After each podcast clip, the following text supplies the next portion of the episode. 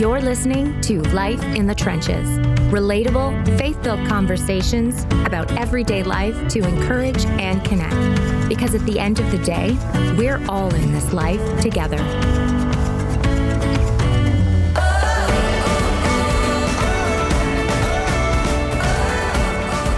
Welcome back. I'm your host, Melissa Sharp. In 2014, a romantic comedy movie was released called Love Rosie. The movie is based upon a novel titled Where Rainbows End by Irish novelist Cecelia Ahern. It's a coming of age movie about a young set of friends named Rosie and Alex. Both dreamers since childhood and the best of friends who understand each other's quirky ways, they make a plan to execute those many dreams of theirs. Shortly after their high school graduation, Rosie, making a stereotypical teenage decision, ignorant of the consequences when trying to grow up too fast, finds herself pregnant. At home, surrounded by candid pictures of friends, fairy lights, and an old solar system science project, a child within a child, she gives birth to a daughter. Upon seeing her daughter's face and holding her in her arms, she changes her mind from the adoption she had planned to sacrificing her heart and her dreams in order to be a mother. The story unfolds for both main characters as the years pass along love, relationships, pain, loss, dreams met, and dreams broken. All the things that make a life, the human existence charged by the human condition. The film takes you on an emotional ride. One of the film's greatest storylines is the one of the unsung hero in Rosie's life, her father. He's a working class man who sacrifices for his family. He is Rosie's biggest supporter and champion. Some of the movie's most profound yet easily missed moments are the ones between Rosie and her dad when she dreams of going to America to further her education. It's her father who spurs her on. When her newborn is up crying all night with colic, it's her father who comes to her side and her rescue. And when her grief is beyond words, it's a letter penned from his hand that appears right in the moment that she needs it. As a fatherless daughter, this resonated with me, and the very story behind the story is what my heart latched onto. Now, I'm not saying that we need to emulate these fictional characters. My faith comes before my absent father, and I know that I'll be held accountable to the consequences of my actions, whether they're in line with my faith or that which leads me or not. I recently heard the statement made that we are in an epidemic of a fatherless society. According to the National Fatherhood Initiative, there's a father absence crisis in America. According to the US Census Bureau, 18.3 million children, that's roughly one in four, live without a biological step or adoptive father in the home.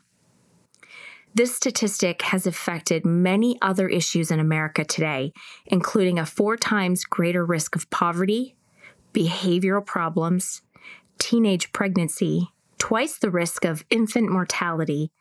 They're more likely to have drug and alcohol abuse problems, go to prison, suffer obesity, commit crimes, and twice as likely to drop out of high school, forfeiting their chances for higher education.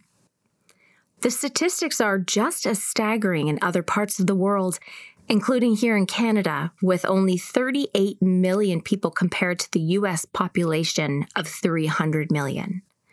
According to the Canadian Association for Equality, there are roughly 150,000 lone parent families in Canada, with 80% of those being female lone parents. There are many negative effects of fatherlessness on children, on partners, and on society in general. Often men are not socialized to value fatherhood the same way women are encouraged to embrace their identity as mothers. Recent research has shown that parental deprivation and fatherlessness during times of development alter the neurological brain chemistry in children and cause them to be prone to risky behavior and substance abuse. The statistics are there and the numbers don't lie, but that isn't the whole story. There are many, many people who end up in tragic, life altering, not so ideal circumstances in their lives who do or did come from a loving home. I know my own story as being the fatherless daughter isn't as unique as there are so many of us. I fall into the statistics in so many different ways, but that isn't the be all and end all. See, Rosie knew. Rosie did understand. She was adored and loved yet manipulated as a teenage girl. She left behind her dreams for motherhood. But what needs to be noticed isn't the circumstances themselves necessarily, but the way that she handled them. Rosie did everything that she did out of love. Even when she claimed early on in the movie that she didn't really believe in God, she had to honor her parents' faith when she wasn't loved the way that she deserved. She stood her ground and stood up for herself. She kept quiet when words would have just hurt. She learned from her sins and her mistakes, and she carried those lessons with her as she matured into being a woman. This character is so rich and deep and sentimentally loved. And I believe, perhaps without the author even knowing so, it was because Rosie knew she was loved and that made Rosie loyal. Children who are without a parent will grow up into adults questioning whether or not they were loved. We may know that our mothers loved us, but that doesn't erase the other half of the equation that makes us whole. Argue with me if you will, but in my experience and the countless other experiences that I've encountered, will tell you otherwise. I could easily start preaching about the Father's love, but this isn't about that. I know the promises of God, but more than know them, I have lived them. Live them in the moments of bad decisions and past mistakes. All sin. Yes, I know that all. Now it's something else. I've lived in them weeping on the bathroom floor hiding behind closed doors. I've lived them on the mountaintop and in the valley below. I have lived them and I will continue to live them again and again in this human experience in my human condition, but charged by a power bigger than me. Yeah, it, it is something else. And it's something else I keep trying to find when I live through all the days of my life. As the years fade by and new mercies present themselves each and every day, I'm trying my best to find the wisdom within it all. See, wisdom isn't hidden from us, it's all around us. All we need to do is ask and we can see it. That's also his promise. And in my own experiences, I've come to learn that I can't avoid every pitfall every bend in the road or every disaster that comes my way. Because for all my hard work of trying to avoid them, the enemy of my soul is there planting landmines where I'm not looking and where I can't see them. So, my conclusion is this being a fatherless daughter doesn't define me, but how I respond to the situation or circumstance of my life is. I didn't ask for my father to disappear.